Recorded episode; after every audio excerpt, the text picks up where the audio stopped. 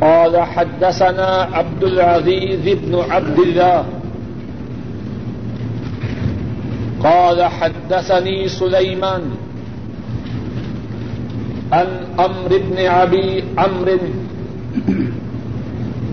عن سعيد بن أبي سعيد المقبري عن أبي هريرة رضي الله تعالى عنه. أنه قال قيل يا رسول الله صلى الله عليه وسلم، من أسعد الناس بشفاعتك يوم القيامة قال رسول الله صلى الله عليه وسلم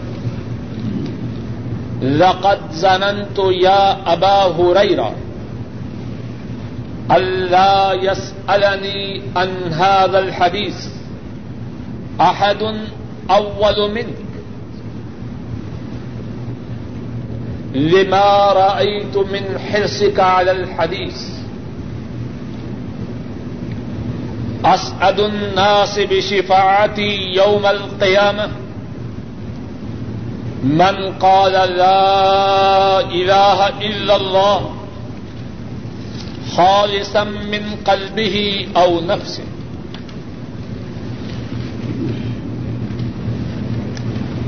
باب ہے حدیث پر حص کے متعلق. حدیث کو حاصل کرنے کے لیے حص خواہش کرنے کے متعلق. حضرت امام بخاری رحمہ اللہ فرماتے ہیں،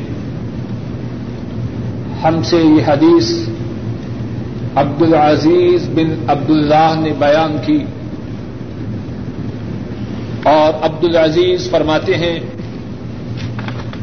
مجھ سے یہ حدیث سلیمان نے بیان کی اور سلیمان یہ حدیث ام بن ام سے روایت کرتے ہیں اور ام، یہ حدیث سعید بن ابی سعید المقبری سے بیان کرتے ہیں اور سعید یہ حدیث حضرت ابو حریرا رضی اللہ تعالی عنہ سے بیان کرتے ہیں۔ حضرت ابو حریرا رضی اللہ تعالی عنہ فرماتے ہیں، رسول کریم صلی اللہ علیہ وسلم سے سوال کیا گیا، اے اللہ کے رسول صلی اللہ علیہ وسلم، قیامت کے دن آپ کی شفاعت کے ساتھ سب سے زیادہ خوش نصیب کون ہوگا؟ رسول اللہ صلی اللہ علیہ وسلم نے ارشاد فرمایا، اے ابو ہریرا میں نے یہ گمان کیا کہ اس حدیث کے متعلق تجھ سے پہلے مجھ سے کوئی سوال نہ کرے گا۔ کیوں کہ حدیث کے حاصل کرنے کے متعلق تیری حرص اس کی بنا پہ میں نے یہ گمان کیا۔ قیامت کے دن میری شفات کے ساتھ تمام لوگوں سے زیادہ خوش نصیب وہ ہوگا۔ جس نے خلوص دل سے، نفس کی گہرائی سے لا الہ الا اللہ کہا ہو۔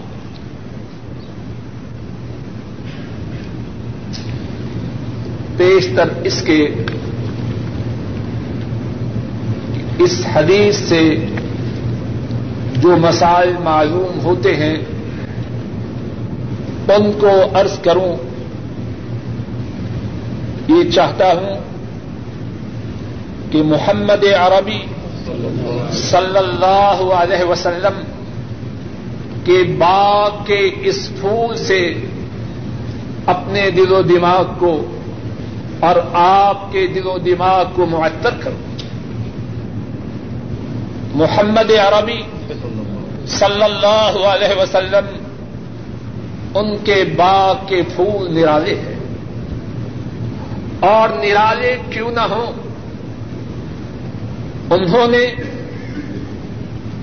اس باغ کو خونے جگر سے سیراب کیا ہے۔ اور وہ ایسے باغبان تھے، نہ ان سے پہلے کوئی ایسا باغبان تھا، نہ ان کے زمانے میں کوئی ایسا باغبان تھا۔ اور نہ قیامت تک ایسا باغبان ہوگا۔ اسی باغ کا ایک پھول وہ ہے جس کی محبت ایمان کی علامت ہے۔ اسی باغ کا ایک پھول وہ ہے جس کی محبت ایمان کی نشانی ہے۔ اللہ کا فضل و کرم ہے۔ اللہ کی عنایت ہے کہ اللہ نے ہمیں اس باغ کے پھولوں کی محبت عطا فرمائی ہے۔ اب اللہ سے دعا ہے کہ ہمارا نام صحیح مومنوں میں بھی درج فرمائے۔ اس باغ کا وہ پھول جس کی محبت ایمان کا جز ہے۔ ایمان کی نشانی ہے۔ ایمان کی علامت ہے۔ وہ ایک نہیں، کتنے ہی پھول ہیں۔ لیکن جس کے متعلق آج ارض کرنا ہے، اپنی بات کو انہی تک محدود رکھوں گا۔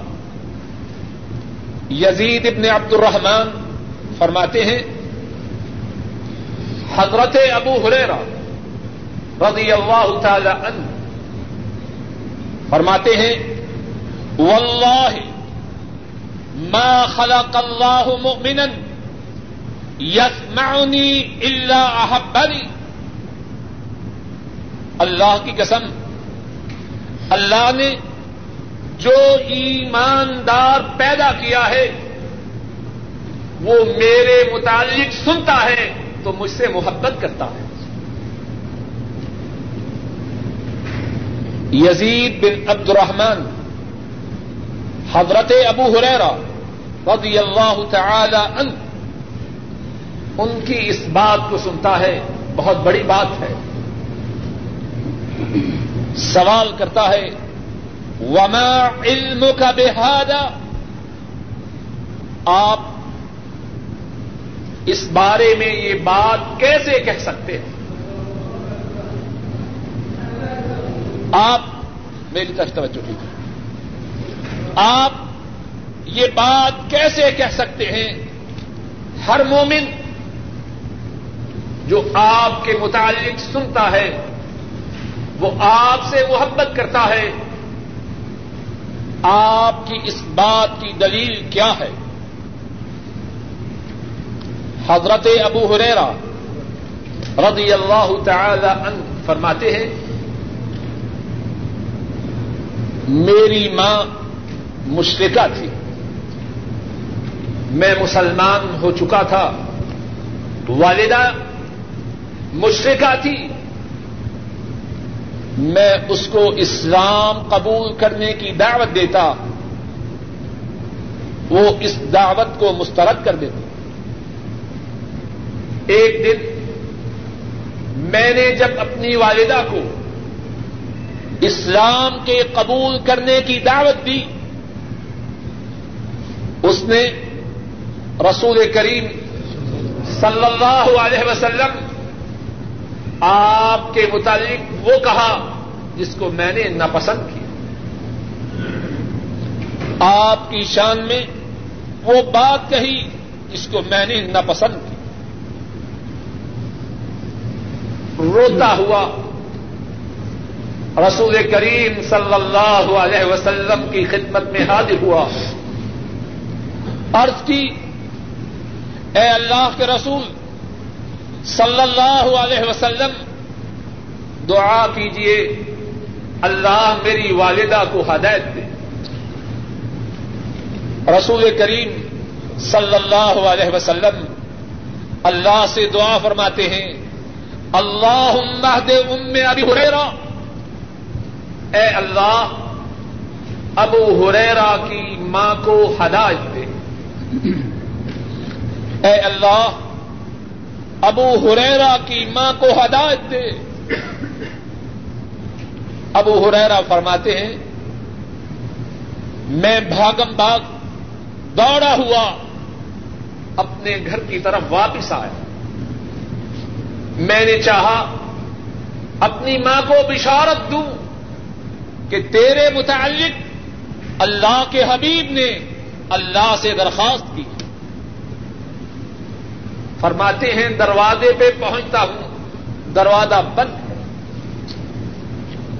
اور دروازے کے اندر سے پانی کے گرنے کی آواز آ رہی ہے۔ ماں اندر سے میرے دروازے پر پہنچنے کو محسوس کرتی ہے۔ کہتی ہے، اے ابو ہریرا اپنی جگہ پہ کھڑے رہو۔ تھوڑی دیر کے بعد دروازہ کھلتا ہے۔ ماں نے کپڑے پہن رکھے ہیں اور دروازہ کھولتے ہی اپنے بیٹے کو دیکھتے ہی فرماتی ہیں اشد اللہ الہ الا اللہ ان محمد ابد رسول صلی اللہ علیہ وسلم.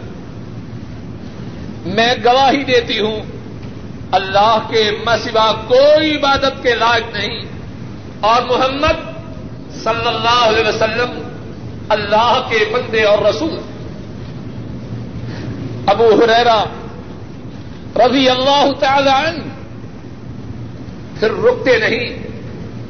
الٹے قدم، بھاگم بھاگ وہاں آتے ہیں جن کی دعا کو اللہ نے قبول فرمایا۔ پہلے بھی ابو ہریرا آئے تو روتے ہوئے، اب بھی حاضر خدمت ہوتے ہیں، آنکھوں میں آنسو ہیں۔ پہلے آنسو تھے دکھ کے، پہلے آنسو تھے غم کے، پہلے آنسو تھے افسوس کے۔ اب آنسو ہیں خوشی کے، اب آنسو ہیں مسرت کے۔ آنکھوں میں آنسو ہیں۔ رسول کریم صلی اللہ علیہ وسلم کی خدمت میں حاضر ہوتے ہیں۔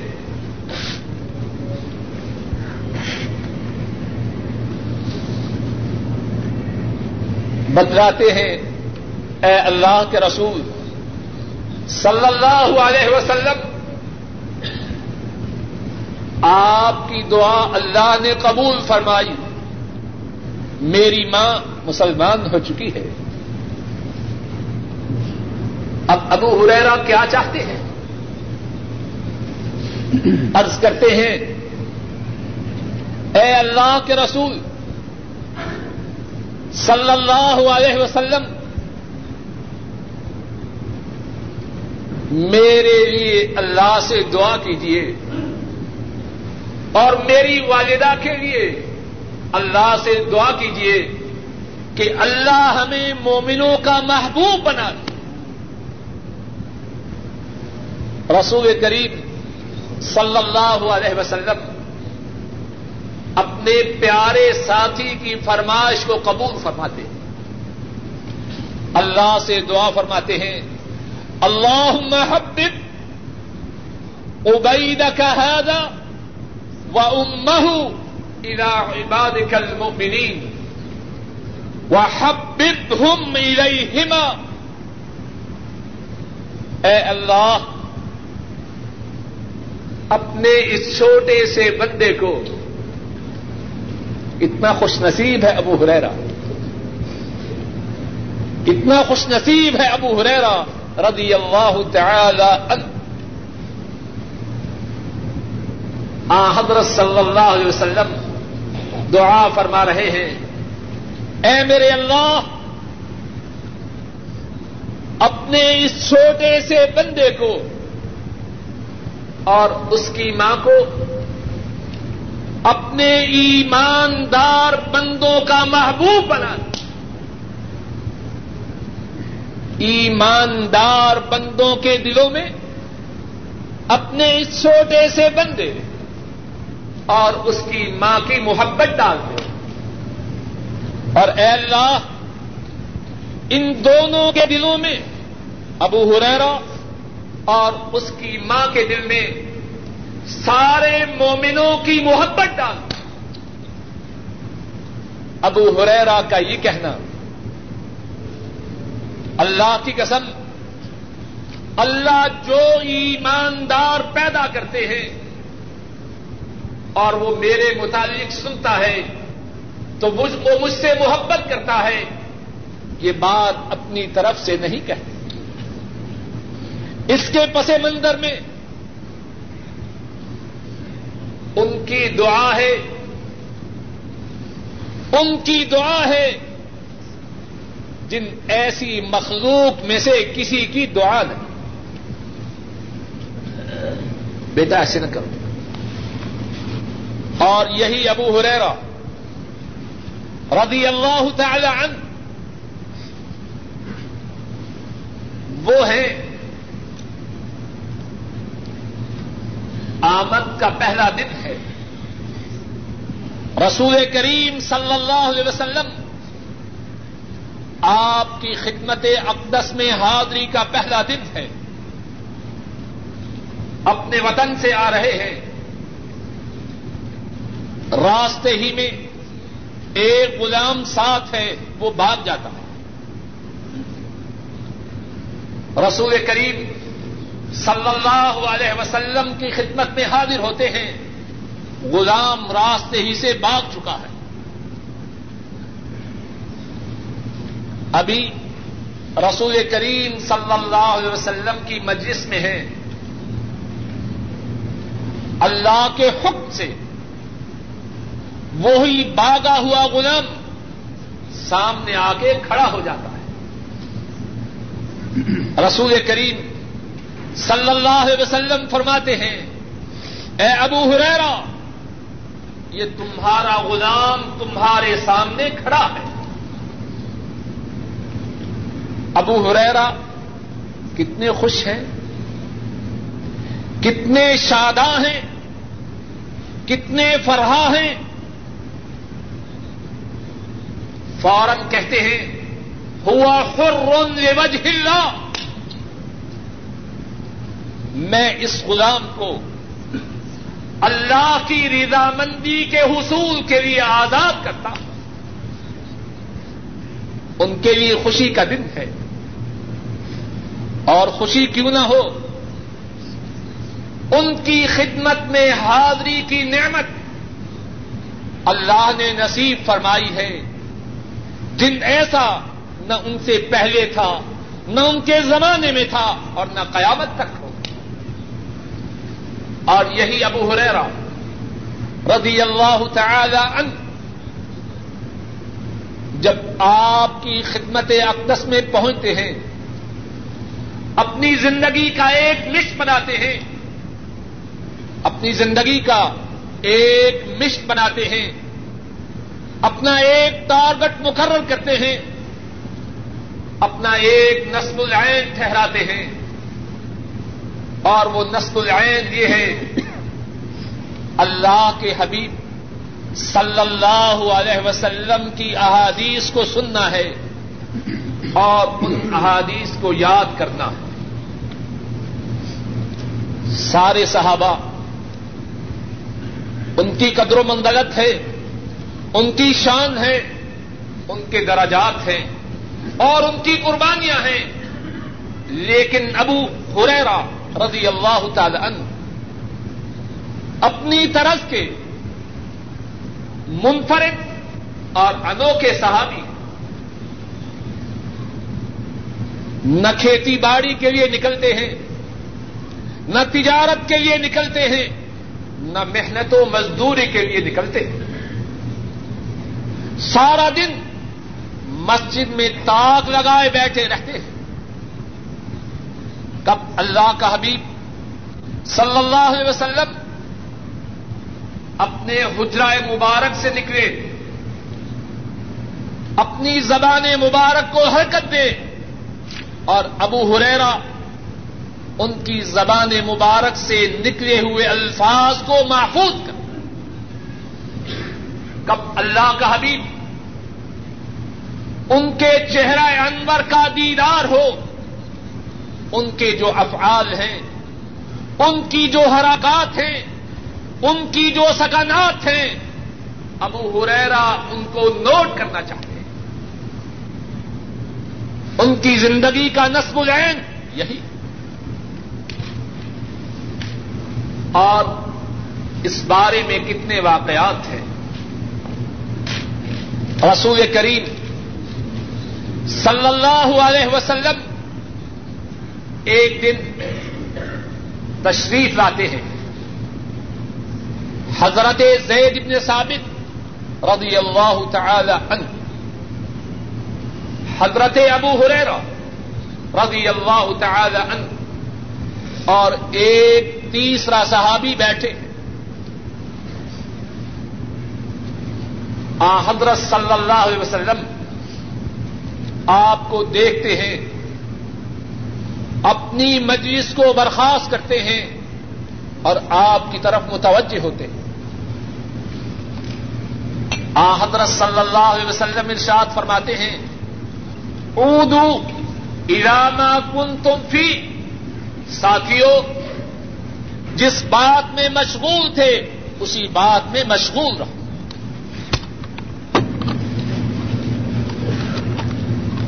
اب یہ تینوں صحابہ موقع کو غنیمت سمجھتے ہیں۔ اللہ سے دعا کرنا شروع کرتے ہیں۔ ایک صحابی دعا کرتا ہے۔ اور کتنے خوش نصیب ہیں وہ۔ لوگ ایک صحابی دعا کرتا ہے۔ رسول کریم صلی اللہ علیہ وسلم اللہ سے درخواست کرتے ہیں، آمین۔ اے اللہ، میرا ساتھی جو دعا کر رہا ہے، اس کو قبول کر۔ کتنے خوش نصیب ہیں وہ لوگ دوسرا ساتھی دعا کرتا ہے۔ آ، حضرت صلی اللہ علیہ وسلم اللہ سے درخواست کرتے ہیں، آمین۔ اے اللہ میرے ساتھی کی فریاد کو پورا کر۔ دو دعا کر چکے ہیں۔ تیسرا صحابی، اس نے ابھی دعا نہیں کی۔ اور وہ کون ہے ابو ہریرا رضی اللہ تعالی عنہ۔ اب ان کی باری ہے۔ کیا دعا کرتے ہیں؟ اللہ انی اسألک ما سألني صاحباي وأسألك علما لا ينسى. اے اللہ، میرے دونوں ساتھیوں نے آپ سے جو جو مانگا ہے، میں وہ سب کچھ مانگتا ہوں۔ مختصر سے انداز میں سب کچھ سمیٹنا چاہتے اے اللہ، میرے دونوں ساتھیوں نے آپ سے جس جس بات کا سوال کیا ہے، اے اللہ، میں ان تمام باتوں کا آپ سے سوال کرتا ہوں۔ بس بات ختم ہو گئی۔ وہ اس کا علم اللہ اور اے اللہ، میں آپ سے ایسے علم کا سوال کرتا ہوں کہ جب مجھے وہ علم مل جائے، اے اللہ، میں آپ سے ایسے علم کا سوال کرتا ہوں کہ وہ علم جب مجھے مل جائے تو پھر ساری زندگی وہ علم مجھے بھولے۔ حضرت زید ابن ثابت اور دوسرے صحابی سمجھ جاتے ہیں۔ ابو ہریرا ان پہ بعد میں رسول کریم صلی اللہ علیہ وسلم ابو ہریرا کی دعا کے جواب میں فرماتے ہیں، آمین، اے اللہ، ابو ہریرا کی فریاد کو قبول فرما۔ حضرت زید ابن ثابت رضی اللہ تعالی عنہ اور دوسرے صحابی عرض کرتے ہیں، اے اللہ کے رسول صلی اللہ علیہ وسلم، ہم بھی اللہ سے ایسے علم کا سوال کرتے ہیں۔ جو ملنے کے بعد بھول نہ جائے۔ آپ نے فرمایا، قد سبا کا کما الغلام دوسی دوسی غلام ابو ہریرا تم سے بادی لے چکا ہے۔ اب اس سے آگے بڑھنا یا اس کو پہنچنا وقت گزر چکا ہے۔ اور یہی ابو ہریرا رضی اللہ تعالی عنہ ایک موقع پر رسول کریم صلی اللہ علیہ وسلم ان سے فرماتے ہیں ذرا توجہ سے سنیے اور یاد رکھیے۔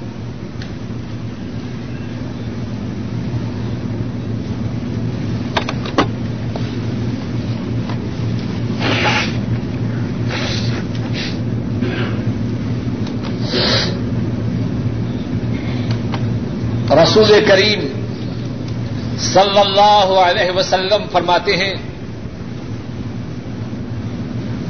الا تسألنی من الغنائم کما يسألنی اصحابک اے ابو ہریرا جس طرح تیرے ساتھی مال غنیمت میں سے مانگتے ہیں، سوال کرتے ہیں، تو مجھ سے مال غنیمت میں سے کیوں نہیں مانگتا؟ اے ابو ہریرا جس طرح تیرے ساتھی مجھ سے مال غنیمت میں سے سوال کرتے ہیں۔ اے ابو ہریرا تو اس کا سوال کیوں نہیں کرتا؟ کیا عرض کرتے ہیں؟ انی اسالک ان تعلمنی مما علمک اللہ اے اللہ کے رسول، صلی اللہ علیہ وسلم میرا آپ سے سوال یہ ہے کہ جو علم اللہ نے آپ کو سکھلایا ہے، اس میں سے کچھ مجھے بھی سکھلا دی علم کے سیکھنے کے متعلق۔ ابو ہریرا رضی اللہ تعالی عنہ، ان کی تمنا، ان کی خواہش ان کی امنگ کتنی بڑی ہے؟ رسول کریم صلی اللہ علیہ وسلم اپنے ساتھی کی اس خواہش کی قدر فرماتے ہیں۔ آپ فرماتے ہیں اچھا ابو ہریرا یہ چدر پھراؤ، اور وہ چدر کن کی ہے؟ انہی کی چدر ہے جن کی چدر کا قرآن کریم میں دکھ ہے۔ یا المزمل آ، حضرت صلی اللہ علیہ وسلم، اس وقت آپ پر دھاری دار چدر تھی۔ آپ اپنے جسم اتھر سے، اپنے مبارک جسم سے اس چدر کو اتارتے ہیں۔ ابو ہریرا رضی اللہ تعالی عنہ۔ ان کو چدر دی جاتی ہے اور وہ زمین پہ بچھا دیتے ہیں آ، حضرت صلی اللہ علیہ وسلم احادیث بیان کرتے ہیں۔ احادیث کا بیان مکمل ہوتا ہے۔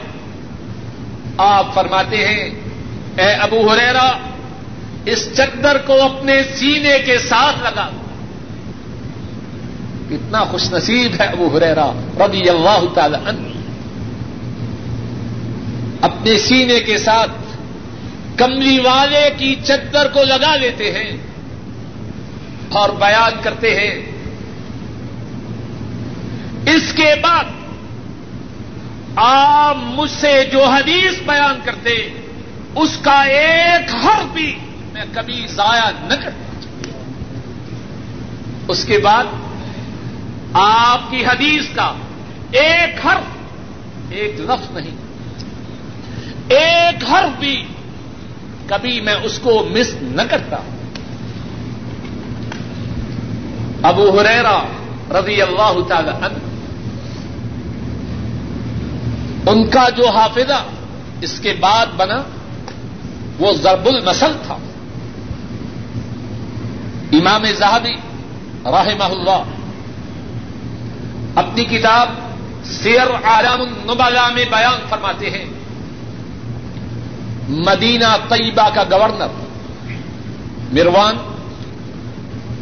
ابو ہریرا کو بت ابو ہریرا کو بلاتا ہے اور ان سے کہتا ہے احادام النبلا میں بیان فرماتے ہیں۔ مدینہ طیبہ کا گورنر مروان ابو ہریرا کو بت ابو ہریرا کو بلاتا ہے اور ان سے کہتا ہے، احادیث کو بیان کی ابو ہریرا رضی اللہ تعالی عنہ، رسول کریم صلی اللہ علیہ وسلم کے ارشادات کو بیان کرتے کافی دیر تک مجلس جاری رہتی ہے۔ ابو ہریرا رضی اللہ تعالی عنہ احادیث بیان کر رہے ہیں۔ مروان سن رہا ہے۔ اور مروان ہی سن نہیں رہا۔ پسے پڑتا مروان کا سیکریٹری، مروان کا کاتب ان حدیث کو نوٹ کر رہا ہے۔ مجلس برخاست ہوتی ہے۔ ابو ہریرا رضی اللہ تعالی عنہ روانہ ہو جاتی ہے۔ ایک سال گزرنے کے بعد مروان حضرت ابو ہریرا رضی اللہ تعالی عنہ ان کو پھر دعوت دیتا ہے۔ تشریف لاتے ہیں۔ مروان انہی احادیث کا ذکر کرتا ہے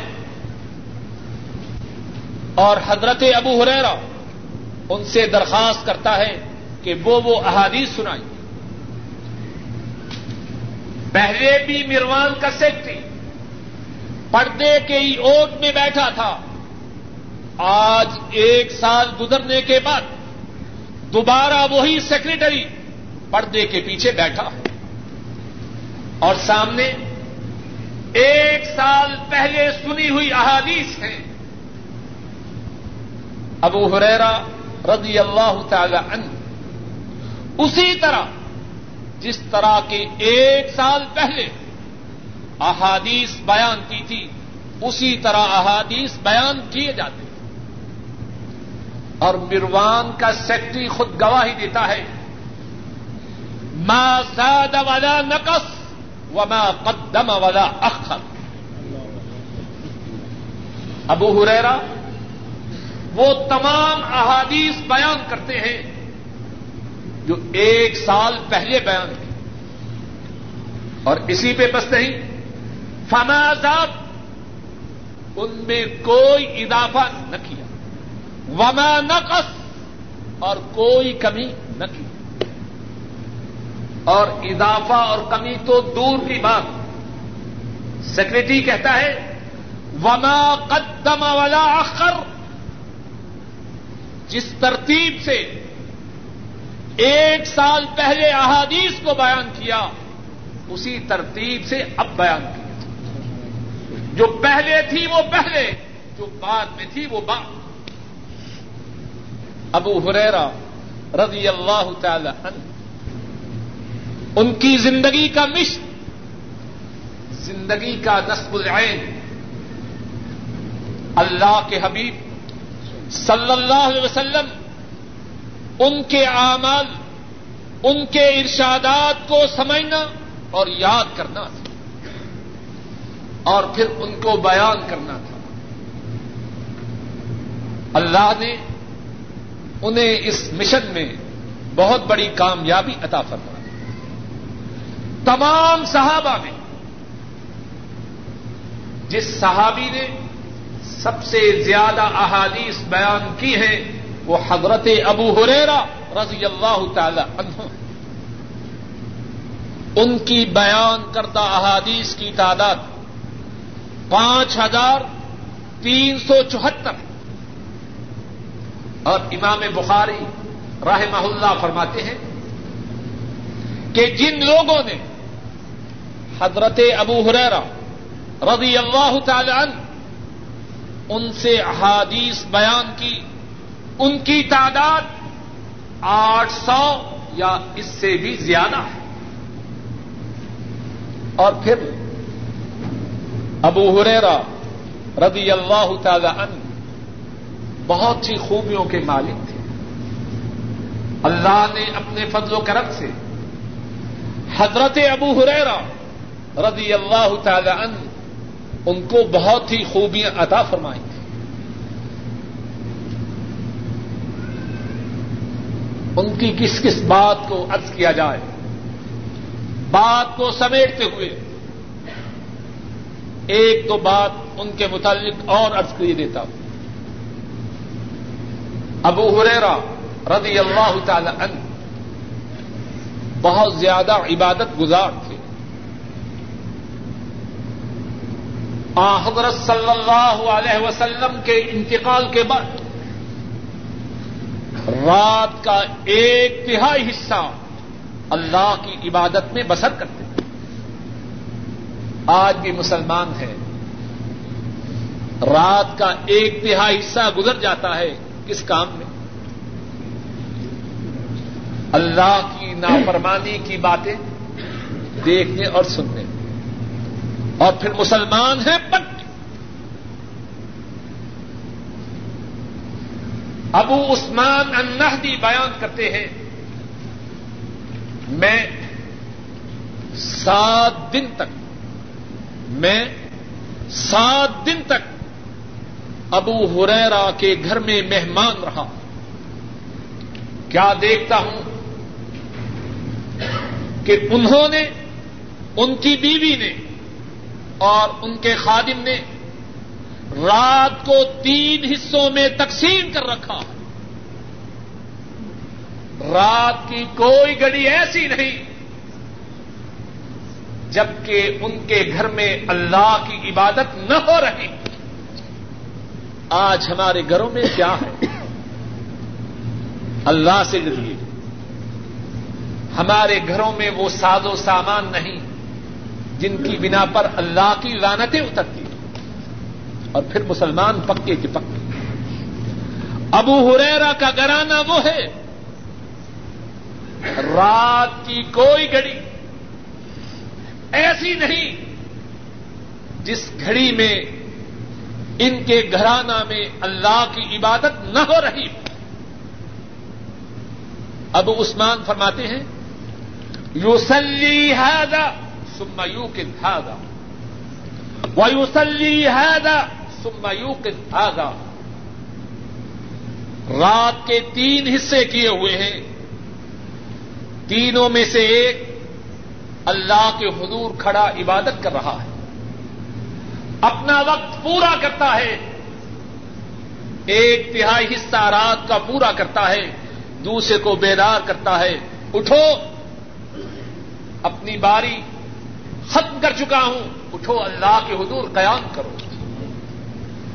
دوسرا اللہ کے حضور قیام کرتا ہے۔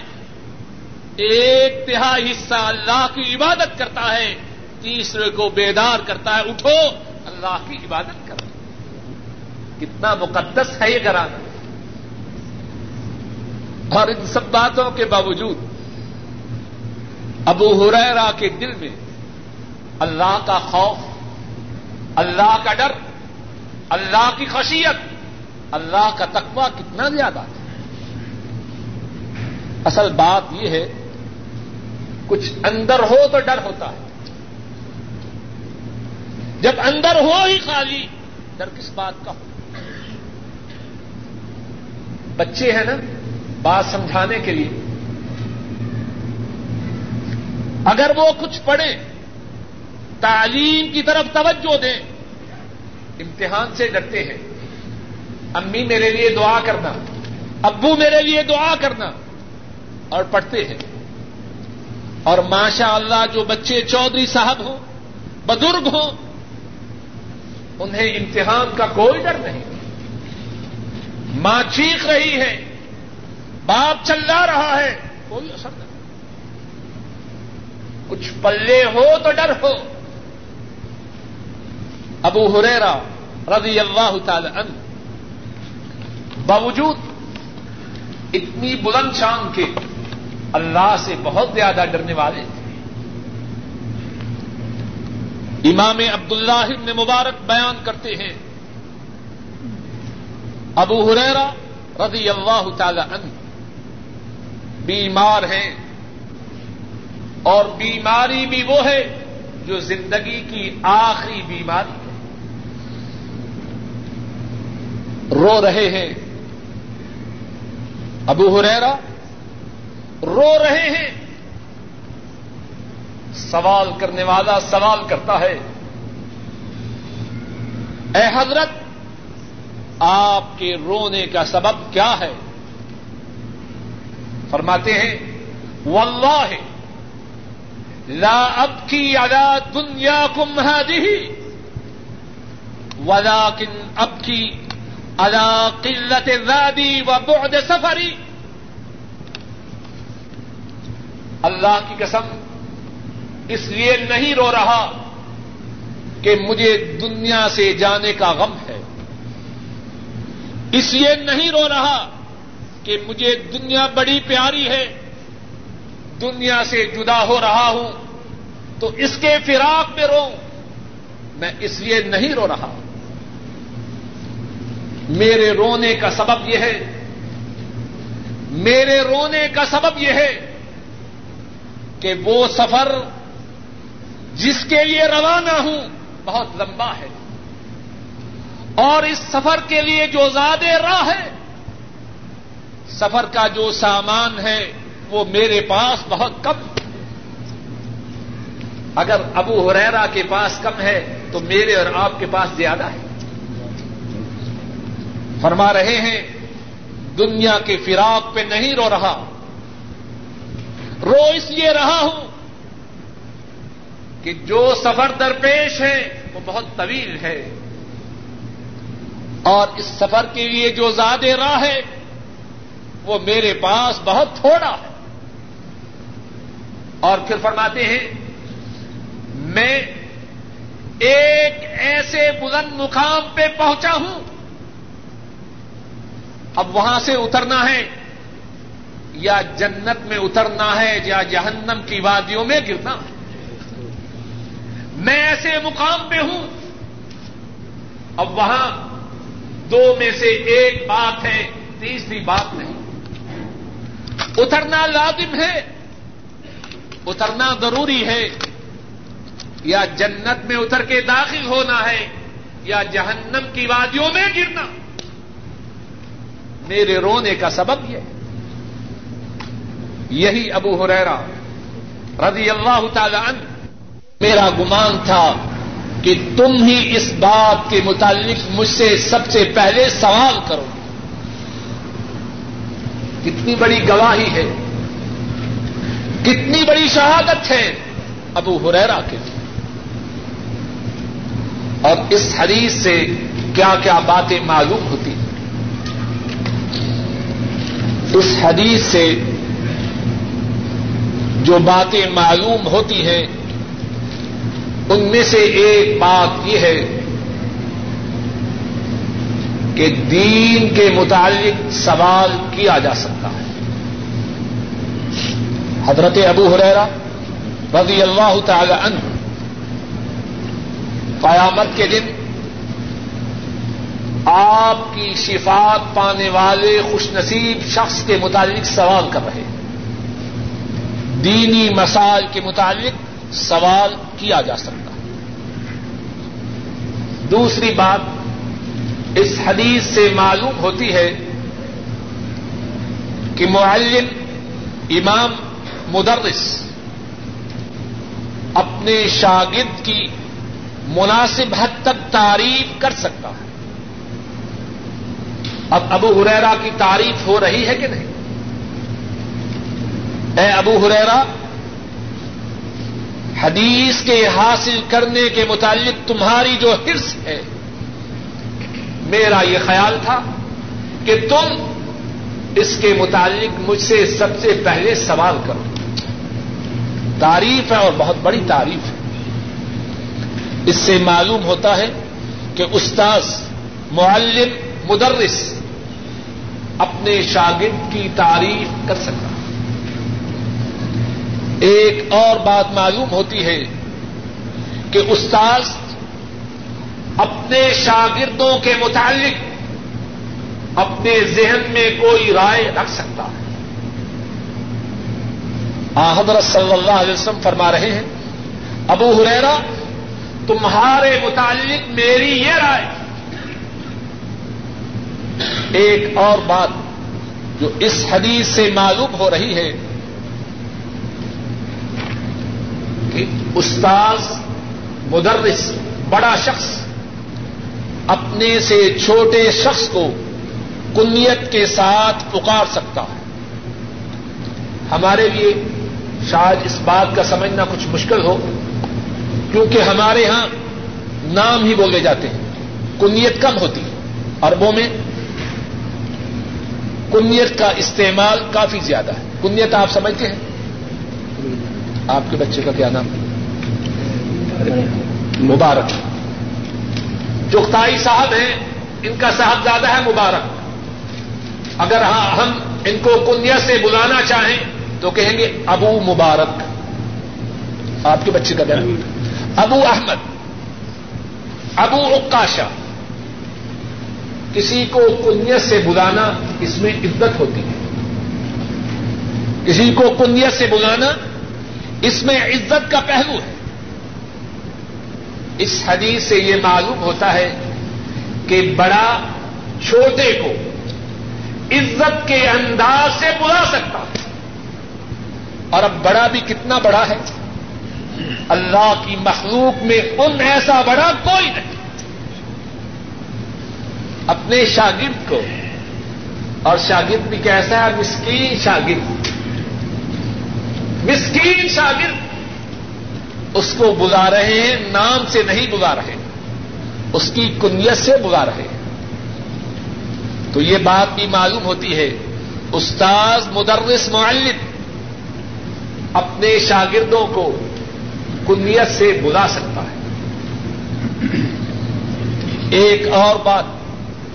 اس حدیث سے یہ معلوم ہوتی ہے عالم کو، مدرس کو، جو بات معلوم ہو، کچھ وقت کے لیے اس بات کا بیان روک سکتا ہے۔ کچھ بات سمجھ میں آئیے کہ نہیں؟ قیامت کے دن آپ کی شفاعت کا جو سب سے زیادہ مستحق تھا، اس سوال کے پہلے آپ کو معلوم تھا کہ نہیں تھا؟ بولیے۔ رسول کریم صلی اللہ علیہ وسلم، ان کو معلوم تھا کہ نہیں تھا۔ ابو ہریرا کو سوال کرنے سے پہلے بتلایا، بولیے، نہیں بتلایا۔ اور دل میں یہ خیال بھی تھا کہ اس کے متعلق ابو ہریرا سب سے پہلے سوال کرے۔ پھر کیوں نہیں بتلایا؟ جو چیز مانگنے پہ دی جائے سوال کرنے پہ بتلائی جائے، اس کی قدر و قیمت نسبتاً زیادہ ہوتی ہے۔ اور وہ بات زیادہ یاد رہ سکتی اس حدیث سے یہ بات معلوم ہوتی ہے، معلم مدرس، اگر کسی بات کے بتلانے کو کچھ عرصہ کے لیے ملتوی کرنا چاہے تو کر سکتا ہے۔ اس حدیث شریف سے ایک اور بات یہ معلوم ہوتی ہے کہ اللہ مالک الملک اپنے حبیب اکرم صلی اللہ علیہ وسلم کو کل قیامت کے دن شفاعت کی منقبت عطا فرما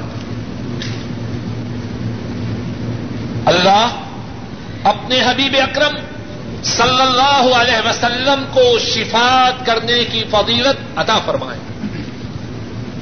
اور ایک اور بات معلوم ہوتی ہے کہ آپ کی شفاعت کا سب سے زیادہ مستحق کون ہوگا جو توحید کا دل کی گہرائیوں سے اقرار کرنے والا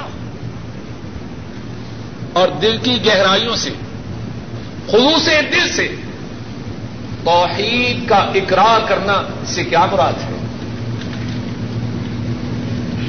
اللہ کی توحید کے اقرار کے بعد اللہ کے ساتھ شرک نہ کرے۔ اپنی تمام عبادات کو، اپنے قیام کو، اپنے رقو کو، اپنے سجود کو، اپنی دعا کو، اپنی نظر کو، اپنی نیاز کو، اپنے سب کچھ کو اللہ کے لیے خالص کرے۔ ایسا شخص حضرت صلی اللہ علیہ وسلم کی شفات کے ساتھ سب سے زیادہ خوش نصیب ہو۔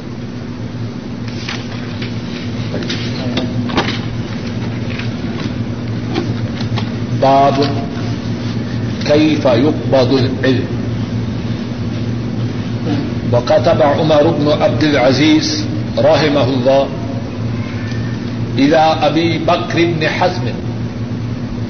انظر ما كان من حديث رسول الله صلى الله عليه وسلم. فاكتب. فإني خفت دروس العلم وذهاب العلماء. ولا تقبل إلا حديث النبي صلى الله عليه وسلم. ولتفشوا العلم. ولتجلسوا حتى يعلم من لا يعلم. فإن العلم لا يهلك حتى يكون سرا. باب ہے اس بارے میں کہ علم کس طرح قبض کیا جائے گا علم کس طرح ختم کیا جائے۔ گا امام بخاری راہ محمدہ ان کی ہم جو کتاب پڑھ رہے ہیں، اس کتاب کا اب ہم وہ حصہ پڑھ رہے ہیں جو کتاب العلم ہے، علم کے متعلق ہے۔ امام بخاری اللہ کی ان پہ رحمتیں ہوں۔ مختلف انداز سے علم کی فضیلت، علم کے حاصل کرنے پر زور دے رہے ہیں، علم کے متعلق آداب بتلا رہے ہیں۔ اس باب میں علم حاصل کرنے کی ترغیب ایک اور انداز سے دے رہے ہیں۔ اور وہ انداز یہ ہے کہ علم باقی نہیں رہنے والا۔ علم ختم ہو جانے والا ہے۔ علم کو اٹھا لیا جائے گا۔ کیسے اٹھایا جائے گا؟ اس باب میں اسی بات کو بیان فرما رہے ہیں۔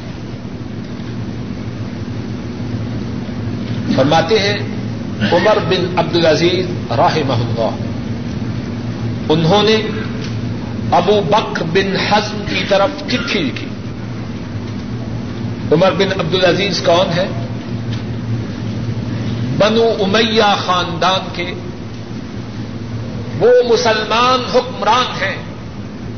اگرچہ ان کا زمانہ خلافائے راشدین کے زمانے کے بعد کا ہے، لیکن ان کی نیکی، ان کی شرافت، ان کی عدالت، ان کی امانت ان وجوہات کی بنا پر ان کو بھی خلافہ راشدین میں شمار کیا جاتا ہے۔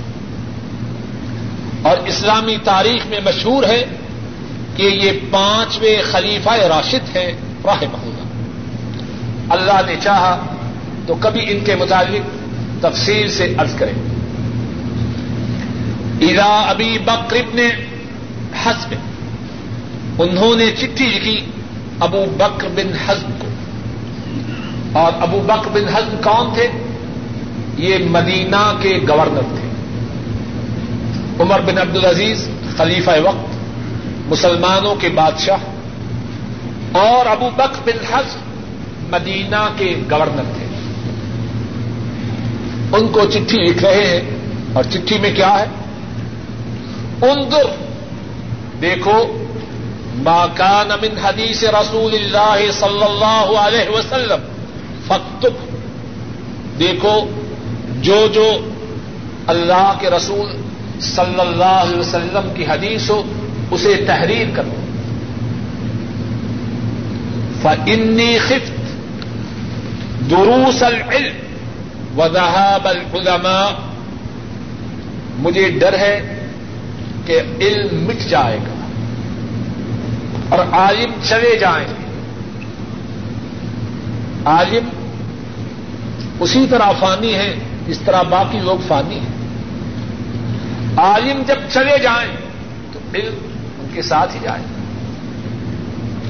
ولا تقبل اللہ حدیث النبی صلی اللہ علیہ وسلم۔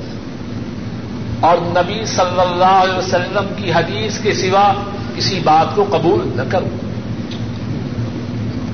ولطف العلم، چاہیے کہ تم علم کی نشر و اشاعت کرو۔ علم کو پھیلاؤ۔ ول تجویز اور چاہیے کہ تم بیٹھو۔ حتہ یو علم ملا یا علم تاکہ اس کو سکھلایا جائے۔ اسے علم نہیں۔ فن العلم لا يهلك حتى يكون سرا۔ علم جو ہے وہ برباد نہیں ہوتا ختم نہیں ہوتا مگر اس صورت میں جبکہ علم کو چھپایا جائے